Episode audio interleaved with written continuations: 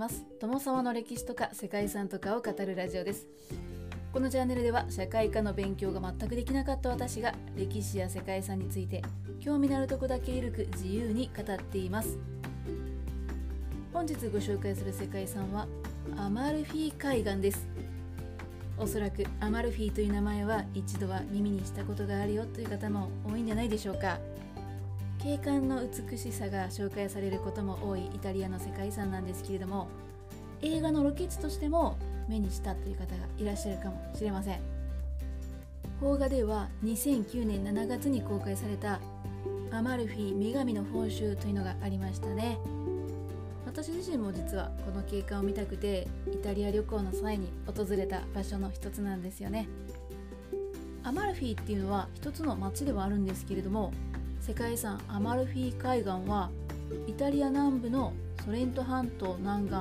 アマルフィ一帯のサレルノ湾に面した海岸を指す名称なんです。全長4 5 0キロに及ぶ海岸沿いにサレルノアマルフィラベッロポジターノソレントといった町が並んでいます。海沿いに断崖絶壁が続くこの一帯は海岸線が変化に富んだ素晴らしい美しさを見せていてティレニア海に面している市街というのはヨーロッパビザンチンイスラムの様式が複雑に混じり合う独特な風景を持っています。そして世界で最も美しい海岸線というふうにね言われることもあります。この場所に人々が住み始めたのは中世初期だったそうです。中世の海洋共和国として栄えたアマルフィとかラベッロなどの町では秀逸な建築とか芸術作品も作り出されました。アマルフィっていう名前は実はギリシャ神話に登場する英雄ヘラクレスが愛した妖精の名前から来ているそうですよ。ギリシャ神話に登場するヘラクレスは愛する妖精アマルフィと一緒にとても幸せに暮らしていました。ですがその妖精が若くして突然亡くなってしまいました。心底落ち込んだヘラクレスは彼女の亡骸を埋葬するため神聖で美しい場所というのを探してこの海岸にたどり着いたと言われています。ヘラクレスが愛する妖精を埋葬して以来太陽が光り輝く美しい街が誕生してアマルフィと呼ばれるようになったというふうに言われています。そして神話に関してはアマルフィ海岸沿いの町ポジターノにもギリシャ神話の海の神ポセイドンが愛する妖精美しく可憐なパジテアにこの地を送ったっていう伝説が残っているそうです。はい。恋愛系のお話が多いんでしょうか。意外な展開でした。はい。ということで本日はイタリアにある世界遺産アマルフィ海岸をご紹介します。この番組はキャラクター辞典ワンタンは妖怪について知りたいかっこかりパーソナリティ空飛ぶワンタンさんを応援しています。アマルフィ海岸はソレントからサレルノに至るイタリア南部の海岸線です。波の浸食による断崖と斜面に並ぶ街並みが特徴的な景観を見ることのできる場所です。その昔絶壁の入り江に漂着した人々が狭い土地で潮風に強いレモンとかオリーブを育ててイスラムの羅針盤をヨーロッパで初めて使って大海原へと漕ぎ出して盛んに活動していたそうです。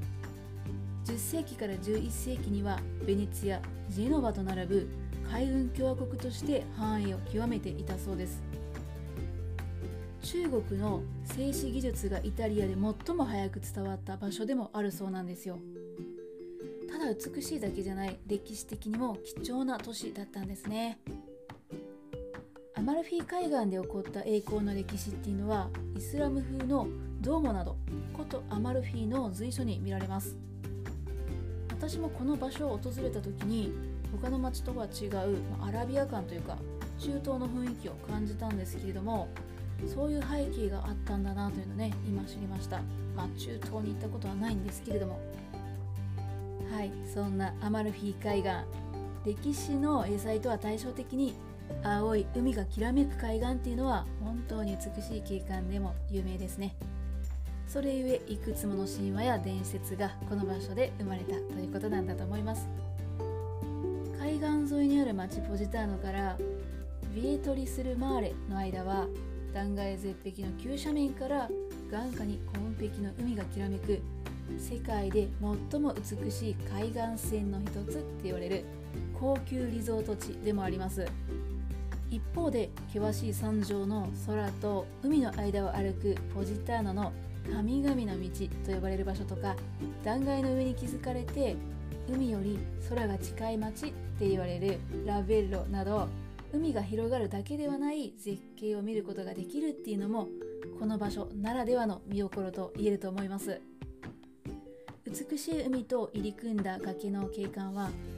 イタリアの日差しと相まって、まあ、本当に絶景でしたね。妖精が現れるってね言われるのも分かるような気がしました。ということでここからは主要な見どころとなる街を3つご紹介したいと思います。まずはアマルフィですね。アマルフィ海岸の中心地であるアマルフィは中世に海洋都市国家として栄えた場所です。かつて海運国として栄えた町は全盛期時代には7万人を超える人々人口を誇っていたといいます。ビアンコラッテと呼ばれるオフホワイトだったりジャッロナポリと呼ばれる黄色を基調とする民家がひしめき合って建っています。建物が切り立った海岸に張り付いて密集した光景というのは南イタリアアマルフィ海岸のイメージそのものだと思いますね。守護聖人アンドレアに捧げられたアマルフィ大聖堂はドーム広場から階段を登っていった場所にあります。中海の覇権を争った当時の栄光を今に留めているアラブノルマン式の大聖堂で中庭を巡る天国の回廊って言われるところと大理石の装飾が素晴らしい地下祭壇というのが有名です。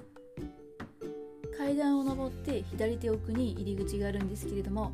流れるようなラインの柱が美しい天国の回廊っていうのはアラブ風のアーチを交差させたデザインでイスラム文化の影響を感じる作りとなっています。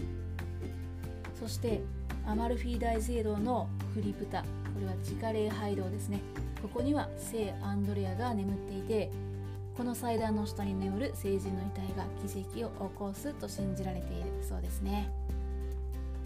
そして次にポジターノの町です。海に向けて垂直に落ちる崖の上に作られた港町でデコレーションケーキにも例えられる華やかな街並みなんですね。昔の邸宅を利用したホテルが多くてゆっくりとした滞在を楽しめる街でもあるそうです。なので街を観光するっていうよりは美しい街並みと海水浴を楽しむために訪れて長い休暇を満喫するために過ごすそんな過ごし方をされる方が多いそうですね。街の中心には南イタリアらしいタイル張りのクーポラを持っているサンタマリア・アッスンタ教会が建っています。サンタマリア・アッスンタ教会ですね。このサンタマリア・アッスンタ教会は内部にイオニア式の柱を持つというのが特徴だそうです。ハネムーンとか女性グループの旅の宿泊先としておすすめされる極上リゾートといった街なんですよね。私自身もここに行く前にですね女性の知り合いにアマルフィよりもこっちのポジターノの景観が好きっていうね話も聞いてたんですけれども確かに実際に見てなるほどと思った。そんな素敵な場所でしたね。そして最後にご紹介するのがラベッロです。街の主要スポットとしては大聖堂とルフォーソがあります。大聖堂は11世紀頃に建てられたもので大理石の石膏壇には6体の獅子像があしらわれています。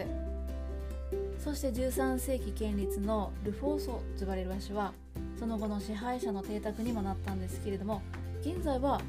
夏の音楽祭がこの庭園で開かれているそうですね。他にもギリシャローマの胸像が配置された無限のテラスと呼ばれる場所があるシンプローネ層などが見どころとなっています。丘の上にあるこの町から眺める海というのは絶景でこちらも人気のスポットとなっています。非常に見どころの多い場所ですね。はいということで観光としても休暇を楽しむ場所としても大人気の場所となっているのがそれがアマルフィ海岸なんですけれども世界遺産としては伝統的な集落としての価値とか景観デザインあとは文化交流などですね。さまざまな分野で貴重な遺産とされています。いやー本当にちょっとまた行きたくなってきました。ということで本日はイタリアにある世界で最も美しい海岸線と呼ばれるアマルフィ海岸についてご紹介しました。ここまでご清聴いただきましてありがとうございます。では皆様本日も素敵な一日をお過ごしくださいね。友沢でした。